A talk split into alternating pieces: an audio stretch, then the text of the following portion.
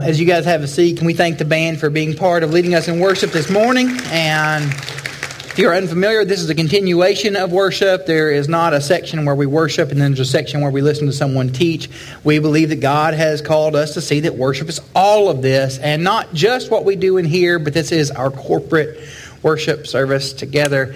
We are starting this series, Meals with Jesus, what we can learn at the table. When we look into the Gospels, it's interesting because we find that the idea of, of meals are found 90 times.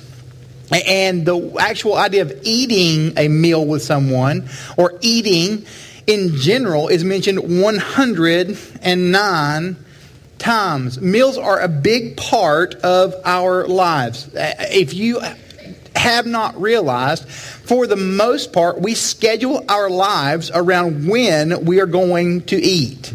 So for me, that means that if we plan to get together, I've got a, a, little bit of fluidity in my day as to when I do what I do, but everything is based around, okay, I've got a lunch schedule for, from 11 to 12 and then I've got dinner at this time and I've got to make sure that we are able to eat dinner in the event that we're going to a sporting event or we're going to do something else. Meals are a huge part of our lives. We think about meals regularly. In a book called Hungry City, what we learn about how from what we eat. Uh, the author says, uh, Few acts are more expressive of companionship than the shared meal. Someone with whom we share food is likely to be our friend or, or well on the way to becoming one. Think about who you sit down at meals with. Think about the people that you eat with, the people that you would uh, have a, a, common table with. Think about how important food is to football season. If you don't know me, I'm a fan of the University of Tennessee, which means that football season is over. But but for us at, at, my house last Saturday, it was the kickoff of college football season. We were going to watch games together. My wife prepared numerous things for us to eat. We, we literally moved the table. This was something that me and the boys wanted to do. We'll move the table so that it's there for us to eat off of. I was told that was unacceptable for any practices beyond just this one gathering, but we gathered, we based our whole day around this. Meals are a huge portion of of our lives. So when we look into the Gospels and see the idea of meals, we see that Jesus talks about them a lot. Jesus works in the context of meals. When we read through these, the Gospel of Luke, we see that Jesus is always either going to a meal, at a meal, or leaving a meal. It is a regular portion of Luke's Gospel that Jesus would sit down and that he would eat with someone for the Jewish people to think about eating and what it meant to dine with someone. You, you had to ask the question when you would sit down at a table well, who can I actually sit beside? Who can I share this meal with? Because for the Jewish people, Gentiles and those who spent time with Gentiles, the Gentile, the Bible word for those who were not Jewish, these Gentiles, you could not sit with them because doing lunch for these people was doing theology. If you're having a conversation in this setting, you are talking about what God does and how God does it. So these meals show us a lot about who God is. They show us Jesus, including those that the world excludes. We see that in these meals that God promises a forever banquet, a forever party, a forever celebration with Him. When Jesus sits down at the table, he shows us how God welcomes people. When we see Jesus sit down at the table, we see the death and resurrection of Jesus open up to us through a meal. That's why we take communion. When we look at the meals of the Gospel of Luke, we see God inviting us to feast with Him, to literally celebrate all that God is and all that God does by opening His Word. We see God's grace at meals. We see God's community at meals. We see God's mission at meals. So for us as a church family looking at this meal and considering what it means for us to consider how we eat and if the way that we eat lines up with the way that Jesus happened to eat. We look and see certain concepts because being at a table and eating food with another person in the Bible meant that you were friends. It meant that you were unified with them. It meant that you had an intimate relationship. Eating with someone meant that they mattered to you. With all that in mind, we look at the Gospel of Luke, chapter 5, If you have your Bibles, I would love for you to turn there. In Luke 5, beginning in verse 27, we see Jesus set up the most unacceptable meal in the, in the way that the Pharisees saw the world. After this, Jesus went out and he saw a tax collector named Levi sitting at the tax office. And he said to him, Follow me. So, leaving everything behind, he got up and he began to follow him. Then, the Le- then Levi, we call him Matthew, hosted a grand banquet for him at his house.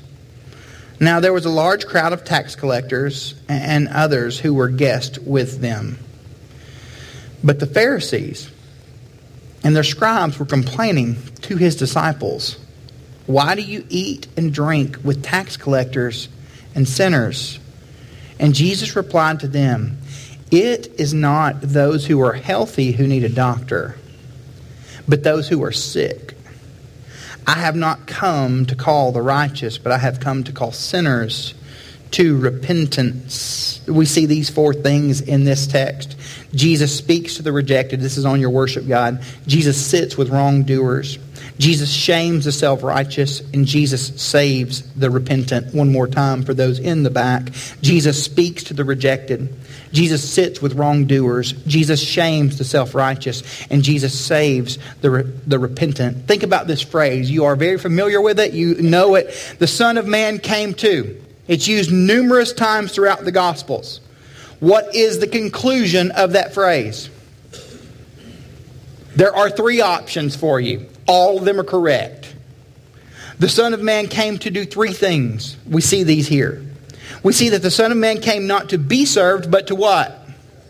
And to give his life as a ransom for many.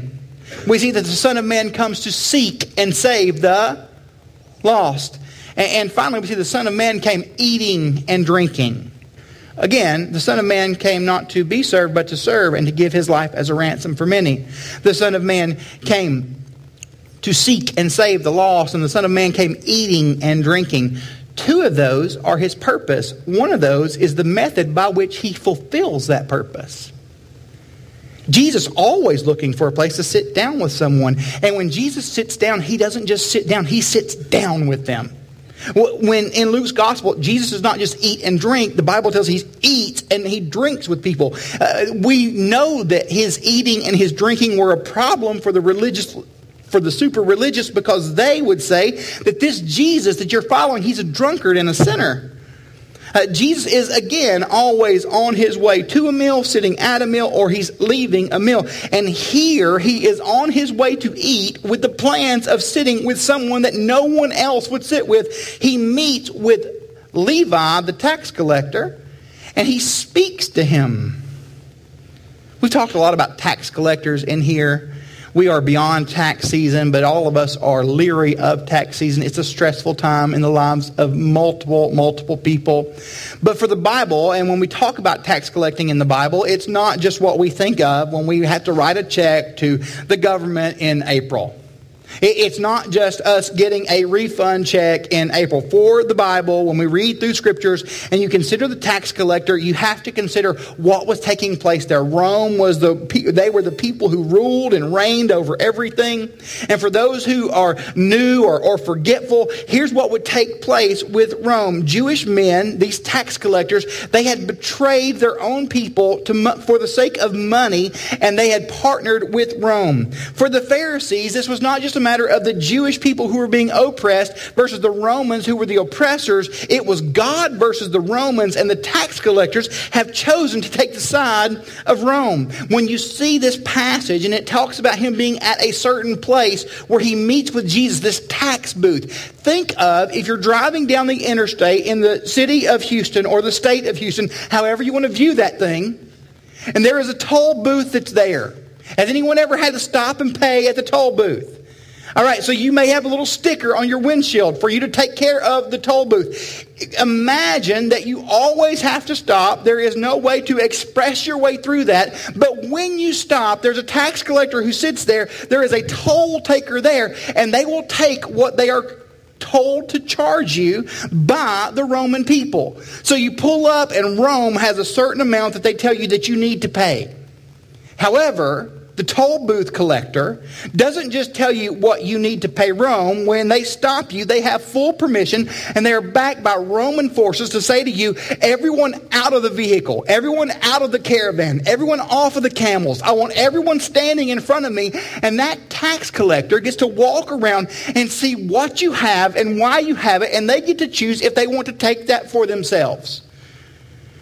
And if you like to push back against that, the Roman government would say to you, no, the soldiers literally back the tax collectors. Again, we have the Jewish people who are saying that it is God versus the Romans, and these tax collectors are on the side of Rome. When we talk about tax collectors in the Bible, they are horrendous people, and they are always lumped with the worst type of people whenever the Pharisees are talking. You'll notice a shift in the language. In verse 27, it says this about the passage. In the passage, it tells us that Jesus is talking about tax collectors and the others. That's what the gospel writer uses. But when the Pharisees mention the others, they call them sinners. Those who were lumped with tax collectors were sinners and harlots. The tax collector had such a poor reputation that he was not allowed to go into the synagogue. The tax collector could not witness in court on your behalf. If you were to talk to someone at a party and you were to say to them, What does your child do? and you begin to have the conversation, uh, and they say, Well, my child is a lawyer, my child is a doctor. And if you were to say, My child is a tax collector, you would be ostracized. You would never say that.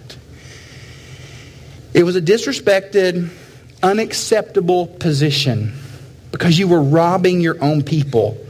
The tax collector was a reverse Robin Hood who stole from the poor and gave to the rich. And this Jesus who you say you follow makes one of these guys his disciple. Makes one of these guys the writer of the Gospel of Matthew. Notice what he says to him. John, verse 27 again. Jesus went out saw the tax collector named Levi sitting at the tax office and said to him, Follow me.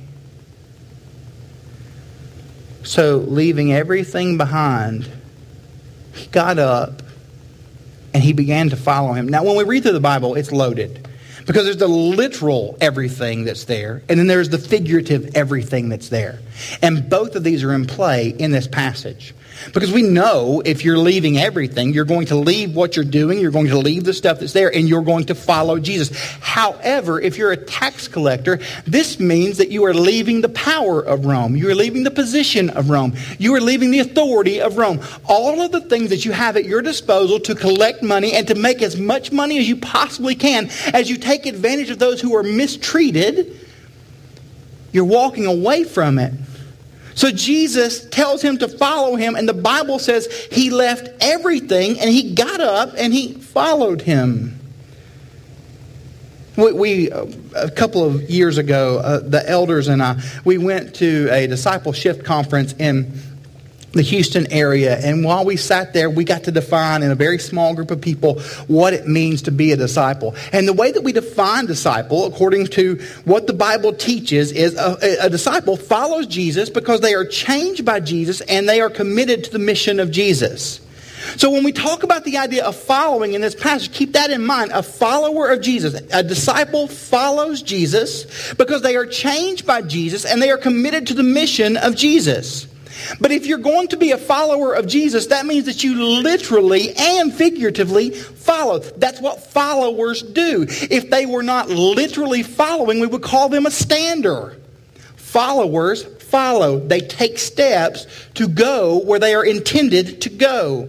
Eh, Instagram, you are more than likely on it because that's what is taking place. We are seeing a shift right now with, with moms and dads and grandparents. They're moving from their Facebook accounts where they post recipes. Now they're on Instagram and they're looking at their Instagram pages. However, and I've shared this with some of you before, it's a very neat feature in the grand scope of social media. If there is someone that you are happening to follow, that drives you bonkers. Let's just be honest. If you have that person that is in any of your feeds, could you raise your hand? If that person is me, I'm sorry. But if you have the person, someone said forgiven. So we, if you have the person that you follow, and they post too many stories or they post too many pictures or you could care less about the next thing that they're putting on their page, you can choose to mute that person. You can claim that you follow, but you don't have to follow their stuff. When we talk about following Jesus, many of us are doing that. We are claiming to follow, but in actuality, we're not following. Because if Jesus seems to care for the rejected, it is important that we would, in some way, shape, or form, care for the rejected. So you'll notice with, with, the, with the tax collector, Matthew, he, it says he gets up and he leaves everything and he begins to follow after Jesus. But in leaving everything, he's left everything that matters to him and everything that could have mattered. This seems pretty inconvenient to follow Jesus. At some point for us, Christianity became convenient. It, it, it, became something that was so simple that it had lost its meaning and had ceased to matter. But to follow after Jesus is to inconvenience yourself for the sake of Jesus. Tim Keller says all life changing love is inconvenient.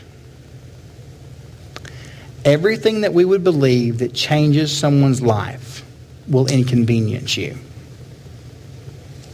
Consider your vows when you married.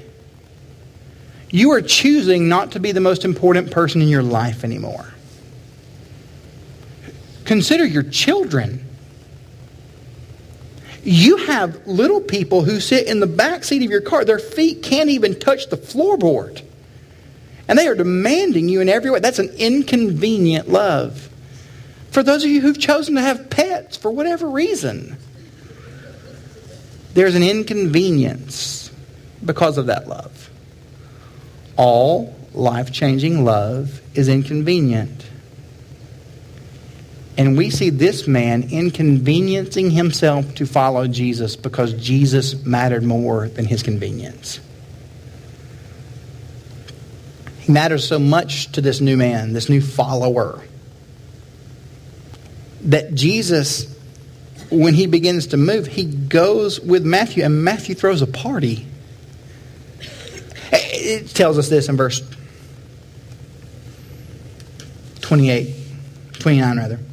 Then Levi, he hosted a grand banquet for him at his house. Now there was a large crowd of tax collectors and others who were guests with them. Tax collectors and others. And the Pharisees were there as well. So you see, not only does Jesus speak to the rejected, Jesus is about to sit with wrongdoers. Jesus is choosing to eat with them. Jesus is choosing to go into, in the first century world, what looked like an, him accepting and caring for those who were the furthest away. Jesus is choosing to have a relationship with them that goes beyond, I'm here and you're there. C.S. Lewis says, Friendship is born at the moment when one man says to another, What, you too? I thought that no one but myself dealt with that. Jesus is having conversations with people Jesus is talking to people. Jesus is interacting with people about God and his kingdom and God's hope and God's desire. And as he interacts, those who believe that they are the essence of God's kingdom are completely offended. This is Jesus simply showing the decency of building a common place. And when he does this, there is frustration. Uh, I almost use the words when I make out these alliterations, and I do that from time to time because I think they're helpful. But sometimes I'm like, that I've used too many hard words in that, so I just don't do it. In this one, I almost wrote down Jesus sups with wrongdoers, but no one uses the word sup unless you're saying what's up. So I moved away from that. But you look at this text and you see Jesus having a meal that does all of the things that we talked about earlier relationship, developing that, caring for them. And when he does so, those who would view themselves as God's kingdom bringers are completely and utterly offended. When the, so in so doing, Jesus, when he sits with the wrongdoers, sets himself up to shame the self-righteous. Verse 30. But the Pharisees and their scribes, they were complaining. The word complaining does not quite do justice to what's taking place here. It doesn't say they were complaining in the sense that I would complain to you openly if we disagreed about something. Their complaint is the word grumble in the original language or murmur. They were murmuring under their breath because Jesus sat and ate with tax collectors and sinners. They were saying things under their breath about who Jesus is and why Jesus is that. Why? Because the Pharisees knew God's kingdom was going to be a huge party. They just thought they should be able to set the guest list. How many of us really think that the idea of God's kingdom is going to be like us, look like us, smell like us, seem like us? How many of us believe that the kingdom of God is defined completely and totally and in whole by people who are in full agreement with us? How many of us miss that God's kingdom is bigger than us? It's bigger than the fact that we have shared race or shared heritage. It's, it's God calling people from every tribe, tongue, and nation. And that in, uh, in and of itself would be an offense to every Pharisee in the room. That the God of the Jewish people would choose to save those who were that far away. And here we see a small microcosmic picture of their frustration because Jesus, God Himself, is sitting with people who they don't think are okay. They were grumbling. The Pharisees believed that Yahweh would usher in the kingdom by their outward holiness. They mumbled and they murmured because this Jesus was doing something altogether different and, in their opinion, absolutely weird. They avoided certain things, and Jesus was doing those certain things. They avoided certain people, and Jesus was sitting and eating with those certain people. They had ritual washings that they would go through every time they sat down. They were murmuring. One time, so go with me. I, want us to look at this together. Two meals today for the price of one. Luke 11. Luke chapter 11, we see Jesus dealing with the Pharisees. Now, you'll notice when he sits down at Matthew's table, he interacts with them in one way. And the way that he interacts with them is to ask a very simple question. Why, when they say, Why do you eat and drink with tax collectors and sinners? They're whispering this, but Jesus answers them aloud. It is not for those who are healthy who need a doctor, but those who are sick. But there's another place in Luke 11 where Jesus is not sitting down with tax collectors and sinners. He's been invited into the home of a Pharisee to have a meal. And the way that Jesus interacts at this meal is a wee bit different, in the same way that Zacchaeus was a wee little man. You look into Luke 11 and you see this as Jesus sits down and has a meal with some Pharisees. As he was speaking, a Pharisee asked him to dine with him. Big deal commonality, relationship, growth. We're going to move somewhere with this Jesus. We're going to let Jesus know that we think that he does good things and knows great things and he says good things and he's an important, influential leader, but he needs to stay away from certain people. So he went and he reclined at the table. That's kind of how they ate. I don't know how they did it because I like chairs where I can focus on my food, but they would lay down and they would eat. When the Pharisees saw this, he was amazed that he did not first perform the ritual washing before dinner. So, this is not the idea of you and I going to the restroom to make sure that we get all the germs off of our hands. Because ritual washing is you sharing water with the same people who've been washing their hands in it. It is you saying that we were clean when we got here and we want to let everyone else know that we're clean. We're going to do the acceptable practice of the people whom we're spending time with. It was socially unacceptable for Jesus not to wash his hands. It's the equivalent of you going into a home where everyone takes off their shoes. Anybody know those people? And you choosing, though you notice the six pairs of shoes at the door, not to take off your shoes. It's the equivalent of you going into someone's home and you bypassing them and not shaking their hands. My, my grandmother had a phrase that she used a lot, and it reminds me what Jesus does here. Verse 38 When the Pharisees saw this, he was amazed that he did not first perform the ritual washing before dinner. So the Lord said to him, You Pharisees, you, you clean the outside of the cup and dish, but inside you are full of greed and, and evil. So Jesus just hears that there's a little bit of a whisper about him not doing the ritual washing, and he brings it up in full. He explodes on them. And when he explodes on them again, my, my, grandmother, she used to say the weirdest things. I love quotable old ladies, and she was one of them. And one of her favorite things to say was if you did something wrong, if you mistreated her, if you did not clean up after yourself, if you were offensive to her hoarding tendencies, she would say, because she was, I'll just be honest, she would say something to the effect of, I'm going to cloud up and rain all over you. Like she were the Asgardian god Thor. Like that's what she thought was happening at her house. And that is exactly what Jesus does here. When they begin to whisper in this, in the place where everyone should be clean and get what it means to be clean, Jesus sees filth and wretchedness. And in seeing the filth and wretchedness, he begins to point out all of their problems. You wash your stuff, big deal. Your cup is clean, but you're filthy on the inside. And then he goes on, verse 39. The Lord said to him, You Pharisees clean the outside of the cup and the dish, but inside you are full of greed and evil. What's he mean by that? This is not just him talking about their symbolic greediness and vileness, they would go about the process of washing and cleansing so that those who were less well off, who could not afford the things to do so, could not eat with them. He's pointing out their flaw. Fools, didn't he who made the outside make the inside too? But give from what is within to the poor, and then everything is clean to you. Out of the overflow of the heart, the mouth speaks. It's exactly what Jesus does here. You wash your stuff, that's no big deal. Your cup is clean, but you're filthy on the inside. He then goes on further in Luke chapter 11. You tithe on stuff that you weren't asked to tithe on. That's not a big deal at all. You are not even obeying the prophet Micah who says, act justly, love mercy, and walk humbly with your God. You're doing exterior things and your interior is problematic. How many of us are doing exterior faith and our interior is problematic?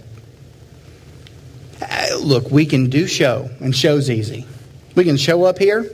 I love that you show up here. I love to see your smiling faces. I love to see the ones that aren't smiling. A little less than the smiling ones, but I love all of you. I care for you. But I don't know what's happening in your heart. How many of us exteriorly are clean and acceptable before what we consider to be clean and acceptable people, but here is wicked Jesus is pointing out all of the flaws.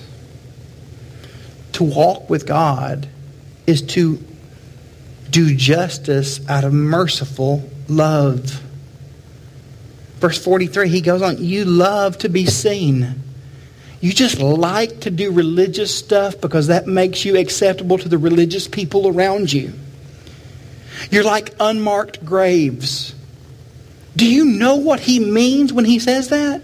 When he calls them unmarked graves, he is saying, You're dead on the inside and you don't even know it. Jesus is calling, Jesus pushing, Jesus pressing. Again, when he's with sinners, he's loving, he's caring. But when he's with the righteous, those who would view themselves as righteous, the self righteous, they get put on blast. then a teacher of the law tries to get involved as the conversation persists. You actually see that in Luke 11. Eh, this teacher of the law says, Teacher, you offend us when you say these things. Eh, so, eh, in my mind, and it may not be how it happened, you've got the Pharisees and Jesus is lining them up. You've got a teacher of the law out of the out of eye shot of Jesus who's like, hey, could you just go easy on them? Here's what happens in my head. You know when a mom is or a dad is fully fixed on correcting one child, but they have multiple. Anybody? You are zoned in. You're letting them know how to straighten out their life, how to correct themselves, what's wrong. The other kid comes in to bring something else up.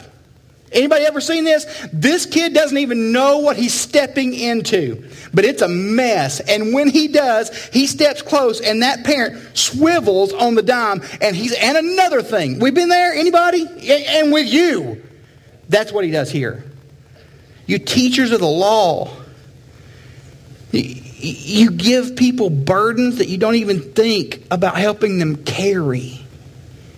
I think that's the most convicting thing about this Luke 11 passage to me. As we're looking at in the light of Jesus dealing with Pharisees in Luke 5, or, or with Jesus dealing with the, with the sinners in Luke 5 and the Pharisees in Luke 11, how many times do I look at the lives of those who are struggling and suffering and I rolled my eyes because I think they put themselves in that place? They have burdens and I'm not even considering helping them carry those.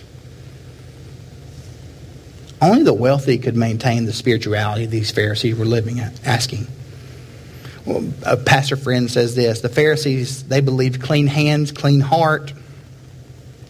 And Jesus is saying if you have clean, a clean heart, you will get your hands dirty. Jesus deals with these self righteous Pharisees because they had the word, but they hid it. They built monuments, prophets, but they lived in a way that killed those exact same prophets. John Piper, I like him. He says this One of the great cravings of our sinful human heart is the pleasure of being exalted by the importance of the people we know and the people we spend time with. We feel a kind of substitute significance when significant people take notice of us. And if we love this feeling enough, it will make us indifferent to unimportant people and eventually make us contemptuous of them. How many of us have clean cups and filthy hearts? Because Jesus, he's sitting down with people to seek and save. He's sitting down with people to show that he's the ransom for many. Jesus is here to save us from a condemnation that we cannot set ourselves free from. Jesus saves the repentant. We see that in verse 31 of chapter 5. I know we've been in two passages. You got combo meal 1, combo meal 3. Jesus replied to them, It is not those who are healthy who need a doctor, but those who are sick. I've not come to call the so called righteous to repentance because they think they've got it all together. I've come to call sinners. The Pharisees really wanted every teacher to be a doctor who didn't want to deal with sick people. And Jesus, I'm here for the sick people. I have come to call sinners. Here's the word. I have come to call the righteous, not I have come not to call the righteous, but to call sinners to repentance. It's a big Bible word. We use it a lot. We, we talk about repentance. What does that mean? To repent is to turn away from. So we have a sin nature. All of us have a sin nature. We are sinful people. And Jesus has called us to turn away from our sin. For those of you who are here who may have never made a profession of faith or trusted in Jesus, the call of God to you from this passage is hey, I love you. I love you immensely. I love you incredibly. I, I loved you enough to get you here this morning. I care for your heart. And I'm going to call you to turn around. That, there's the beauty of that. But for those of us who are self-righteous, maybe, just maybe, Jesus has chiseled us as we look at this, these two passages together and we see Jesus calling us to turn away, to turn around. Jesus calling us to repent of our self-righteousness because self-righteousness, it may make you acceptable here, but it's not a really popular thing in heaven. Jesus calls us to repent. He calls us to turn around. To, to do a 180, not a 360 because you'd be going the same direction, but to do a 180 and move in the opposite way of where you were moving. So, for believers in this room, maybe, just maybe, you look at your own heart and you see yourself in that Piper quote, or yourself in the Pharisees, or yourself in any of the things we've walked through the day, and Jesus is calling you to turn around. Do you expect, do we expect sick people not to act sick?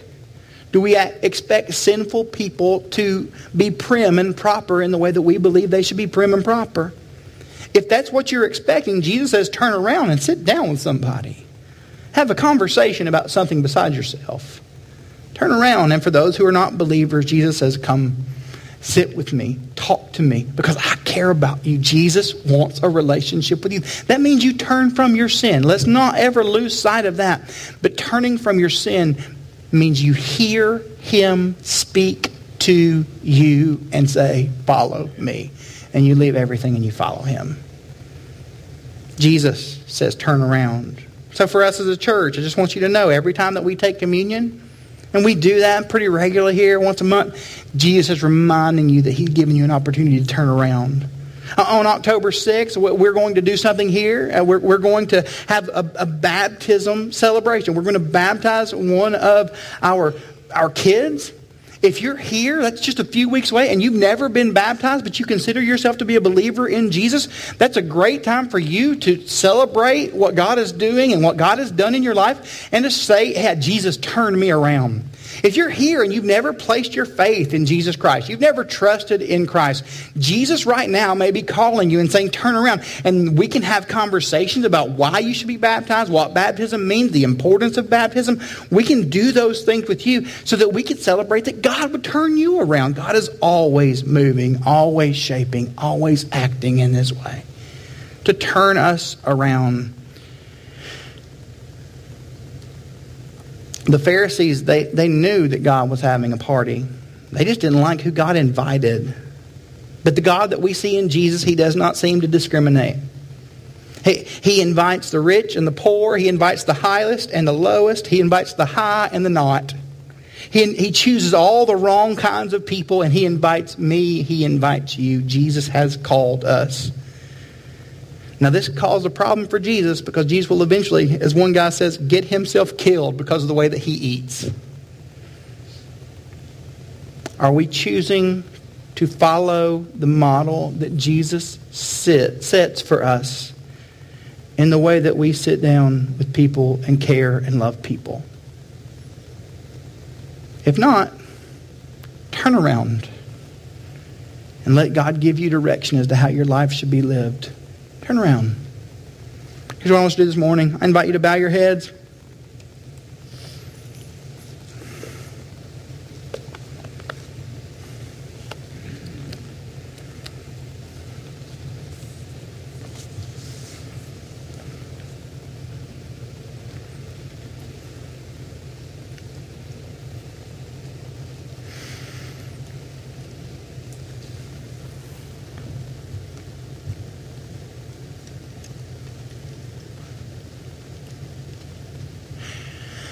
Friends, if you've never trusted in Jesus, never placed your faith in Christ, and you just showed up this morning because a friend kept bugging you and bothering you, I just want you to know that in the midst of them bugging and bothering, God was working so that He could invite you to turn around. Now, you've never trusted Christ. I just would invite you to place your faith in him. Jesus, I am a sinner and you are a great Savior. So I want to give you my sin and I want to take the life that you offer in return.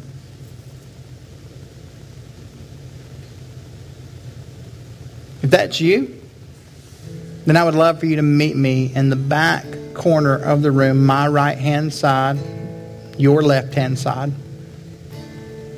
If you wanted to invite Christ to be Lord and Savior of your life, to deal with your sin because He has so kindly invited you to turn around. If you are a believer in Jesus this morning, and God has used His Word to convict you of your oversight,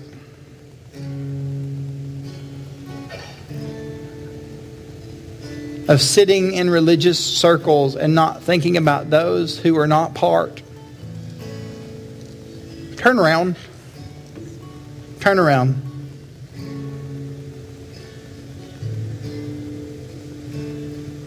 Lord, you're so good to us. And, and over these people right now, we pray for you to remind us of the goodness of your, of your good news. That we have a God who does not discriminate, who loves the rich and the poor.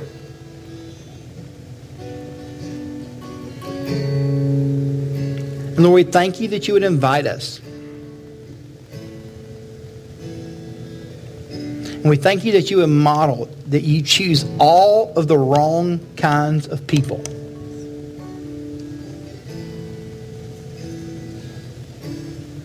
Because you've chosen me, and you've chosen so many of these brothers and sisters in this room. So let us move toward you. Again, if you trusted Christ this morning, I'm in the back corner of the room.